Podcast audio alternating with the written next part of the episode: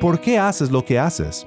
Cuando las personas preguntan esto, tenemos la gran oportunidad de dar testimonio a la gran obra del Evangelio, para proclamar al mundo que no estamos locos, sino perdonados, agradecidos por la gracia de Cristo para pecadores como nosotros.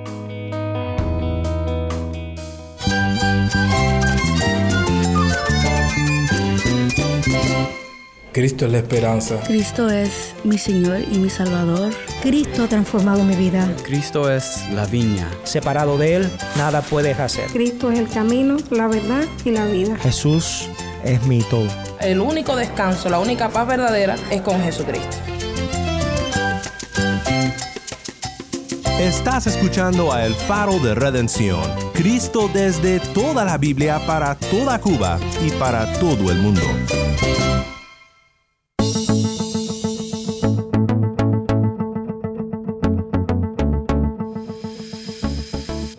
Mi nombre es Daniel Warren. Gracias por acompañarme aquí en El Faro.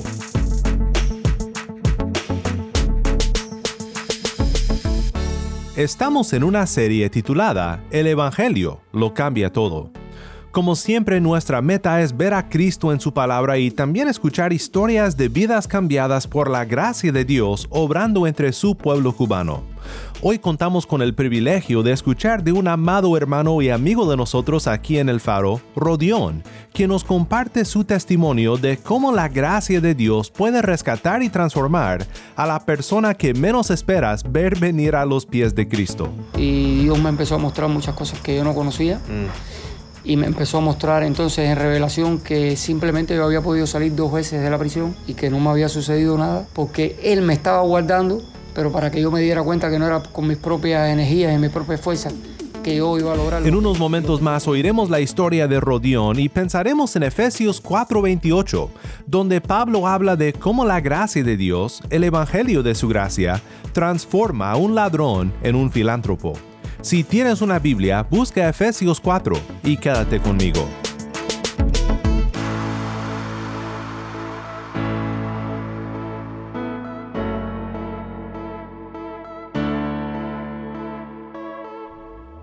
El Faro de Redención comienza con Nueva Criatura, canta G D C. Ya te he llamado y no has contestado. Con el tiempo me cansé de esperar. Quita ese vacío que me ahoga por dentro. Aunque mi fe es pequeña, esperaré. Remueve la piedra que me separa de ti, que oculta mi existir y el propósito a seguir. Como Lázaro yo, el sonar de tu voz, me levanto y sigo.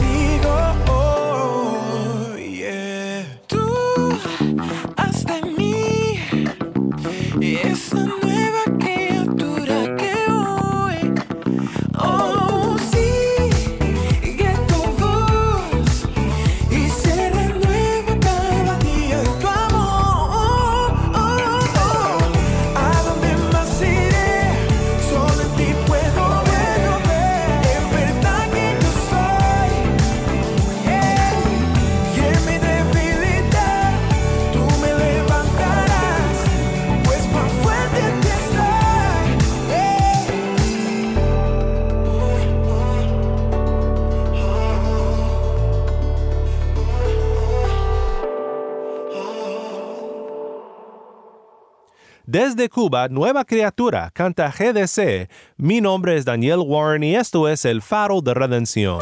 Cristo desde toda la Biblia, para toda Cuba y para todo el mundo.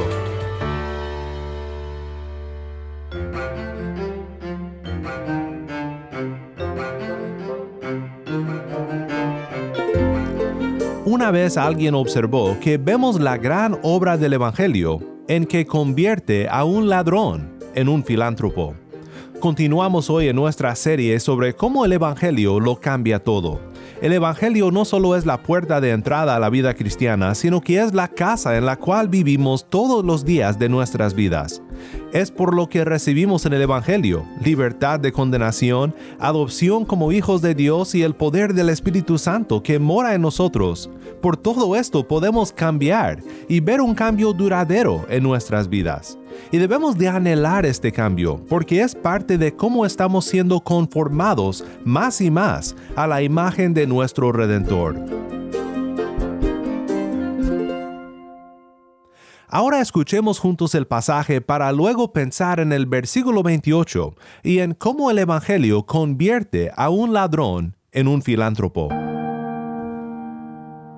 Esto digo, pues, y afirmo juntamente con el Señor, que ustedes ya no anden así como andan también los gentiles en la vanidad de su mente. Ellos tienen entenebrecido su entendimiento, están excluidos de la vida de Dios por causa de la ignorancia que hay en ellos, por la dureza de su corazón. Habiendo llegado a ser insensibles, se entregaron a la sensualidad para cometer con avidez toda clase de impurezas. Pero ustedes no han aprendido a Cristo de esta manera, si en verdad lo oyeron y han sido enseñados en Él, conforme a la verdad que hay en Jesús. Que en cuanto a la anterior manera de vivir, ustedes se despojen del viejo hombre, que se corrompe según los deseos engañosos, y que sean renovados en el espíritu de su mente, y se vistan del nuevo hombre, el cual, en la semejanza de Dios, ha sido creado en la justicia y santidad de la verdad.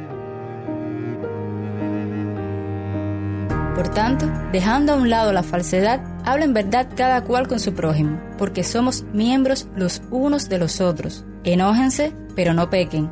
No se ponga el sol sobre su enojo, ni den oportunidad al diablo. El que roba, no robe más, sino más bien que trabaje, haciendo con sus manos lo que es bueno, a fin de que tenga que compartir con el que tiene necesidad. No salga de la boca de ustedes ninguna palabra mala, sino solo la que sea buena para edificación, según la necesidad del momento, para que imparta gracia a los que escuchan. Y no entristezcan al Espíritu Santo de Dios, por el cual fueron sellados para el día de la redención. Sea quitada de ustedes toda amargura, enojo, ira, gritos, insultos, así como toda malicia. Sean más bien amables unos con otros, misericordiosos, perdonándose unos a otros, así como también Dios los perdonó en Cristo. Sean, pues, imitadores de Dios como hijos amados, y anden en amor, así como también Cristo les amó y se dio a sí mismo por nosotros, ofrenda y sacrificio a Dios, como fragante aroma.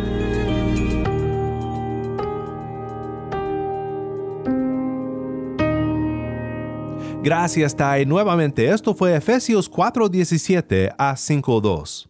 ¿Notaste lo que Pablo dice sobre el robo y la renovación de la mente? Mira lo que pasa cuando el Evangelio toma a alguien, cuando el Espíritu nos llena del conocimiento de la verdad que hay en Jesús.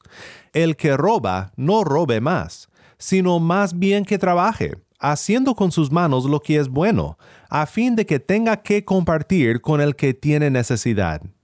¿Qué es lo que el Evangelio hace? Hace de un idólatra un adorador del único Dios viviente. Convierte a uno que profana el nombre de Dios en uno que glorifica el nombre de Dios. Cambia a uno que desconfía en el plan de Dios a uno que descansa en su plan. Quita la amargura que tiene contra los padres y lo reemplaza por amor y perdón. Toma al que desprecia la vida de otros, literalmente o en su corazón, y lo hace un guardián de la vida, tal como Cristo protegió la vida de los suyos, dando su vida para redimirlos. Hace del matrimonio quebrantado una vibrante representación de su evangelio y el poder del perdón. Recuerdo muy bien una conversación que tuve en Cuba con un hermano en Cristo, un gran ejemplo de cómo el evangelio lo cambia todo. Mi nombre es Rodión Gómez Sánchez. Vivo Rodión nos comparte sobre la gran obra del evangelio, de la gracia de Cristo en su vida. Quisiera compartir con ustedes cómo fue que llegué a los caminos del Señor. Quiero que escuches esta historia para que juntos alabemos a Dios por cómo su gracia puede rescatar al más perdido y hacer de esa persona un adorador de Jesucristo. El Señor, después de una conducta desajustada de un poco de alcohol y malas compañías, terminó todo este, toda esta conducta en una, en una prisión. Mm. Con nada menos que una sanción de veinticinco años de prisión. Tenía veintitrés años de edad. veintitrés años, sí. No saldría hasta aproximadamente, aproximadamente los cincuenta sí, años. Sí, sí. Eso fue en el año mil novecientos ochenta y nueve. Eh, yo procedo de una familia humilde. Eh, mi padre fue militar por treinta y cinco años, eh, sirvió en el ejército por treinta y cinco años. Mi madre era ama de casa, pero mi madre tenía formación bautista. Uh-huh, era uh-huh. natural de, de la provincia de Pinar del Río y mi padre de la provincia de Villa Clara. Luego, eh, estando cumpliendo esta alta sanción, presenté varios problemas en la propia prisión. Estando preso aquí en la provincia de Santi Espíritu, centro del país, eh, decidimos mi hermano y yo, el cual me ha acompañado también en, esta, en este cumplimiento, eh, salirnos de la prisión, es decir, oh. eh, un plan de fuga de la prisión. Wow. Para evadir la, la situación en la que estábamos. ¿Cuánto tiempo le faltaba para cumplir su sentencia? Eso fue muy reciente de haber empezado. Okay. Solamente dos años llevábamos ahí. Sí. En medio de este, de este plan, fuimos trasladados a la provincia de Ciego de Ávila, a otra prisión de uh-huh. máxima seguridad, y estando en esta prisión de máxima seguridad, eh, logramos burlar la, las postas de, de alta seguridad y logramos salir nuevamente a la calle. Cuando logramos salir a la calle, eh, yo vi como que algo me estaba ayudando a, a realizar este acto, porque era algo que, en el cual uno se, se arriesgaba la vida, y habíamos salido ilesos y todas estas cosas, y luego estábamos en la calle y todo nos iba muy bien otra vez. Al cabo de los ocho meses nos capturan nuevamente en mm. la ciudad de Matanzas, en, la, en el balneario de Varadero, donde estábamos viviendo. Me imagino y, que vivían siempre viendo por el hombro, como quien dice. Sí, sí, sí, muy sí. asustadizos, con identidades falsas y, y muy preocupados con todo esto. Entonces fuimos nuevamente traídos al centro del país, a la parte de a la prisión de Cibavila, donde habíamos sido, nos habíamos evadido, y de ahí fuimos trasladados a Ciudad de La Habana, a una prisión mitad militar y mitad civil de alta uh-huh. seguridad, uh-huh. se llamaba la prisión de Ganusa. En el año mil novecientos noventa y cuatro, estando en la prisión esta de Ganusa, yo le planteo nuevamente a mi hermano la necesidad de salirnos nuevamente de la prisión, y mi hermano me dice que no, que no estaba de acuerdo con eso, que, que él iba a quedar ahí. Y entonces uh-huh. yo solo, por, mi, por mis propios recursos, logré evadirme nuevamente, salirme de la prisión, y comencé una vida desordenada nuevamente. Al cabo del año de esto, fui capturado nuevamente por la policía y llevado nuevamente a, al Centro Combinado del Este, prisión Nacional Combinado del Este. A, a partir del noventa y cinco hasta el año mil novecientos noventa y ocho, en el año mil novecientos noventa y ocho se me habían abierto muchas puertas ahí porque yo era mecánico, entonces había mucha crisis de mecánico en ese tiempo de periodo especial. El producto de mi trabajo tenía algunas posibilidades dentro de la prisión, siempre dentro de la prisión. Ahí, estando en ese estado, conocí a unas personas que tenían un comportamiento diferente completamente al de todos los demás individuos en aquel lugar, y me acerqué a ellos y les pregunté que, que quiénes eran ellos, que qué era lo que estaban haciendo. Y me dijo uno de los dos hombres esto que, de lo que les hablo, me dice que ellos eran cristianos y que solamente lo que hacían era ayudar a otros cristianos que estaban dentro del edificio en situaciones más precarias, llevándoles algo de alimento y de, y de condiciones. Y entonces yo le dije, bueno, yo no comprendo muy bien lo que están haciendo, pero yo quiero ayudarlos porque veo que es algo bueno lo que están haciendo. Y comencé a involucrarme con ellos en, en el acto de básicamente alcanzarle un poco de alimentación a estas personas y todo esto. ¿Qué fue lo que le impactó de, de la diferencia de vida de esas personas, aún estando dentro de la misma prisión? Bueno, siempre he dicho que la, en la prisión tú puedes ver todas las manifestaciones diabólicas juntas. Mm, todo, sí. El homicidio, la homosexualidad, la idolatría. Pienso que ahí es donde está el extracto de la parte oscura de la sociedad. Y entonces estas personas se comportaban de forma diferente completamente, no participaban de, de obras de maldad y solo se dedicaban sin ningún interés económico en llevarle alimento a este otro grupo de personas que sí estaban más, más cerrados, ¿no?, que ellos. Entonces, me, al empezarme a involucrar, empezó a correr el tiempo. Uh-huh. Y ellos me empezaron a hablar de Jesús, la obra de Dios aquí en la tierra, por medio de Jesucristo y del Espíritu Santo, y todas estas cosas que yo alguna vez cuando era niño la había escuchado, porque mi madre tenía por formación madre, bautista, sí, sí, sí. aunque ella no se congregaba en una iglesia en la actualidad, ni, ni había seguido los caminos de Dios, estaba apartada hacía muchos años. Entonces yo le hice la historia de mi familia y ellos, estando ya, habiendo transcurrido aproximadamente cuatro o cinco meses ya ellos están involucrados en, la, en esta relación con ellos, ellos me dicen un buen día que por qué yo no, no recibía a Jesucristo si ya yo estaba involucrado en la obra de Dios. Me pasó como Felipe el eunuco, le dije, bueno, ¿y cómo sería esto?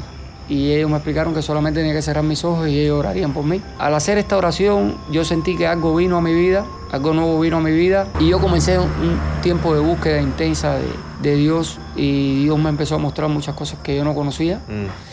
y me empezó a mostrar entonces en revelación que simplemente yo había podido salir dos veces de la prisión y que no me había sucedido nada porque Él me estaba guardando pero para que yo me diera cuenta que no era con mis propias energías y mis propias fuerzas que yo iba a lograr lo que, lo que posteriormente logré. Me parece un buenísimo ejemplo del Evangelio, que no es para nuestras propias obras. No hay nada que nosotros podamos hacer para rescatarnos a nosotros mismos. Es simplemente la gracia de Dios obrando en nuestras vidas.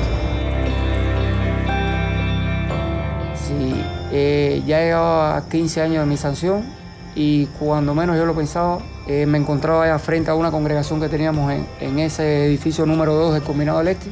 Teníamos treinta y ocho personas en esa congregación. Imprevistamente para mí, sin ser un plan mío, me quedé al frente de la obra de Dios en aquel lugar porque ya los hermanos habían salido. Uh-huh, uh-huh. Y un buen día el Señor me dijo, vamos que ya te toca salir de aquí. Uh-huh. Y si yo le digo algo, fue algo extraordinario que yo sentí, como un celo por la obra de Dios. Cuando yo me paré afuera del edificio, sentí nostalgia de irme de aquel lugar. Uh-huh. Sentí tremendo. Sí. Dejar aquella experiencia atrás, dejar el grupo de hermanos. Pero bueno, el Señor tenía otros planes conmigo, porque Dios cambia todas las cosas. Dios cambia lo que nosotros como seres humanos, en nuestra condición de pecado, pensamos que nunca vamos a cambiar y que va a ser imposible rebasar cualquier situación en la que estamos. Por muy grave que sea, Dios tiene una oportunidad para usted también. Gracias, Rodión, por compartir tu testimonio de la gracia de Dios en tu vida con nosotros aquí en El Faro. Pues aquí en lo que Pablo dice sobre el que roba y el cambio que el Evangelio hace en su vida, vemos no solamente las prohibiciones de la ley obedecida, sino la extravagancia de la obediencia evangélica. En la congregación de los Efesios seguramente podía haber a alguien que fue salvado de una vida deshonesta. Tal vez tú conoces lo que es vivir esta vida deshonesta, una vida llena de robo y de vivir de lo que otros ganaron honestamente.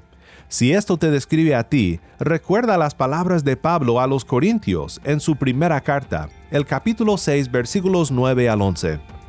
¿O no saben que los injustos no heredarán el reino de Dios? No se dejen engañar, ni los inmorales, ni los idólatras, ni los adúlteros, ni los afeminados, ni los homosexuales, ni los ladrones, ni los ávaros, ni los borrachos, ni los difamadores, ni los estafadores heredarán el reino de Dios. Y esto eran algunos de ustedes, pero fueron lavados, pero fueron santificados, pero fueron justificados en el nombre del Señor Jesucristo y en el Espíritu de nuestro Dios. Ya una vez de haber sido vestido de la justicia de Dios, lavado y santificado, ¿qué hace el ladrón convertido? No simplemente debe dejar de robar. Esto sería admirable en sí, pero debe de hacer algo más. Dice Pablo que debe de trabajar con el propósito de dar a los que tengan necesidad. Imaginemos a este ladrón reformado de corazón y renovado de mente, que piensa lo siguiente: he vivido por tanto tiempo de la honestidad de otros, tomando ventaja de su labor. ¿Qué puedo hacer yo? No solo para proveer para mis necesidades, sino para proveer para lo que le falta a otros. Este es un cambio impresionante, una obediencia total al octavo mandamiento y el resumen más amplio de la ley de Dios. En su gran predicación sobre la ley de Dios, Cristo nos enseñó el impulso de aquellos que no tienen el espíritu de un ladrón, sino un corazón nuevo.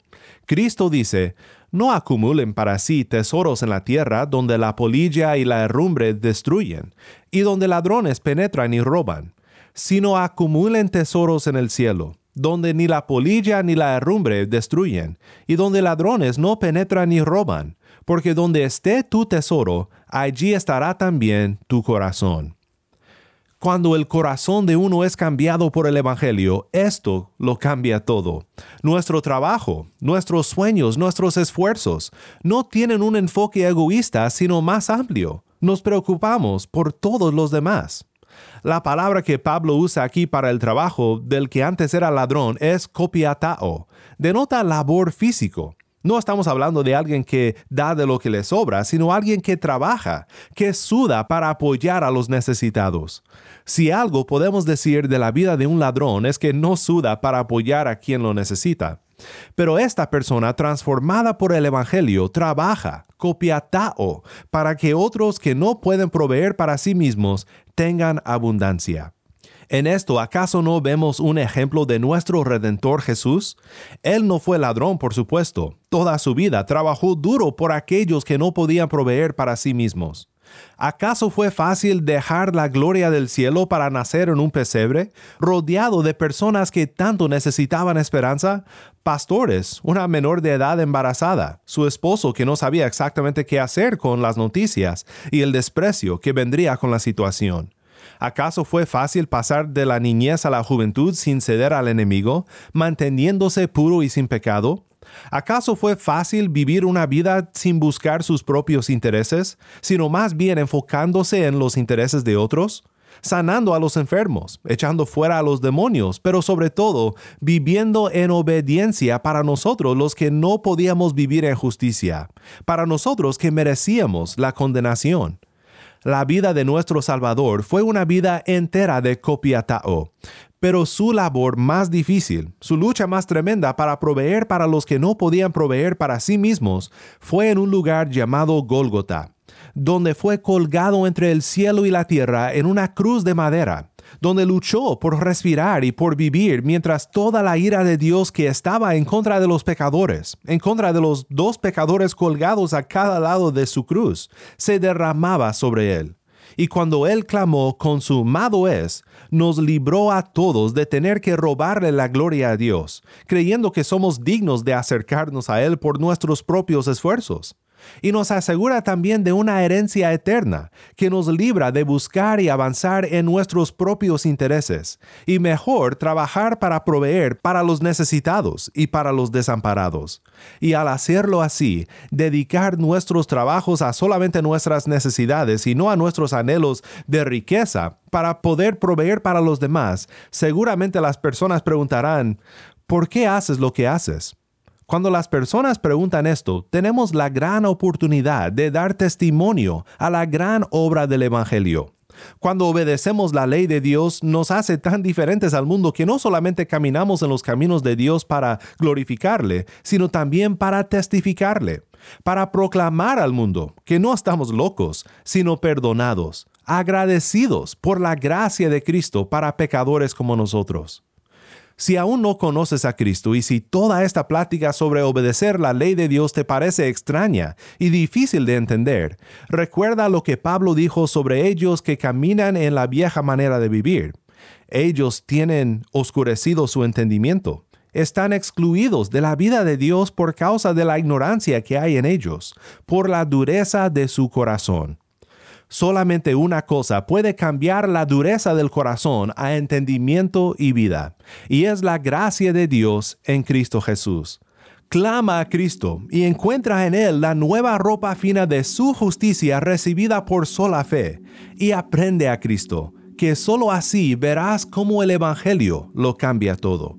Él herido fue por mi rebelión. Y sobre él el castigo llevó de nuestro dolor. Sufrió él por mí en esa cruz, cargando en él mis pecados pagó. Justificado soy,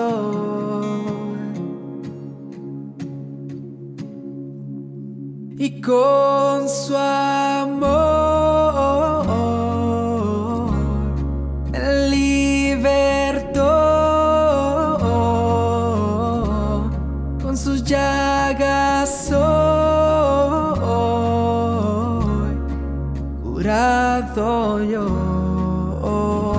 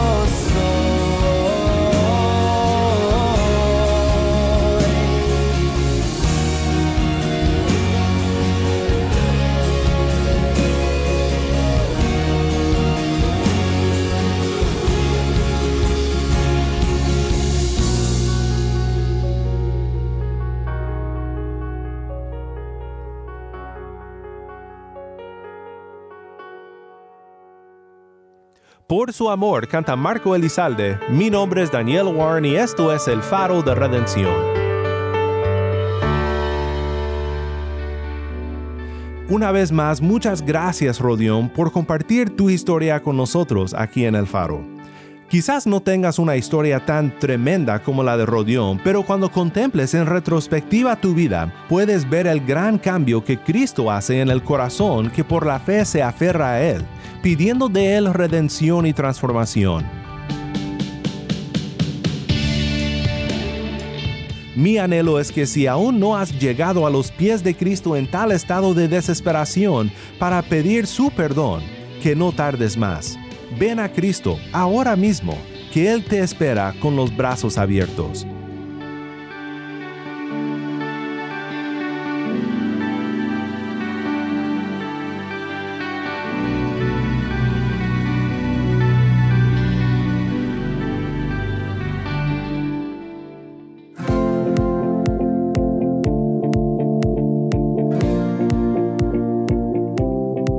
El Faro de Redención como programa radial fue ideado para Cuba, pero ha crecido a un nivel global, y si estás en sintonía fuera de Cuba, te agradezco por pasar estos tiempos con nosotros estudiando temas que nos fortalecen en nuestro caminar cristiano.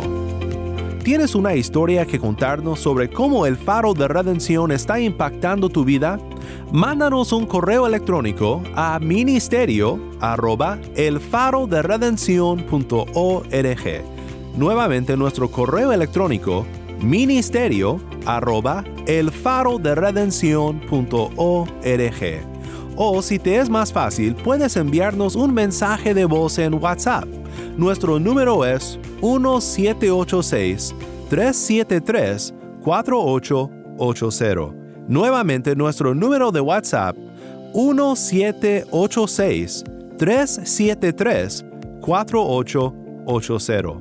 Y no olvides que también nos puedes seguir en las redes sociales, en Facebook, Instagram y Twitter. Solo busca El Faro de Redención. Allí encontrarás más contenido durante la semana para animarte en tu fe y para mantenerte informado sobre el ministerio de El Faro. Para más información sobre este ministerio y sobre cómo tú puedes formar parte de nuestra misión, visita nuestra página web el faro de redención punto org.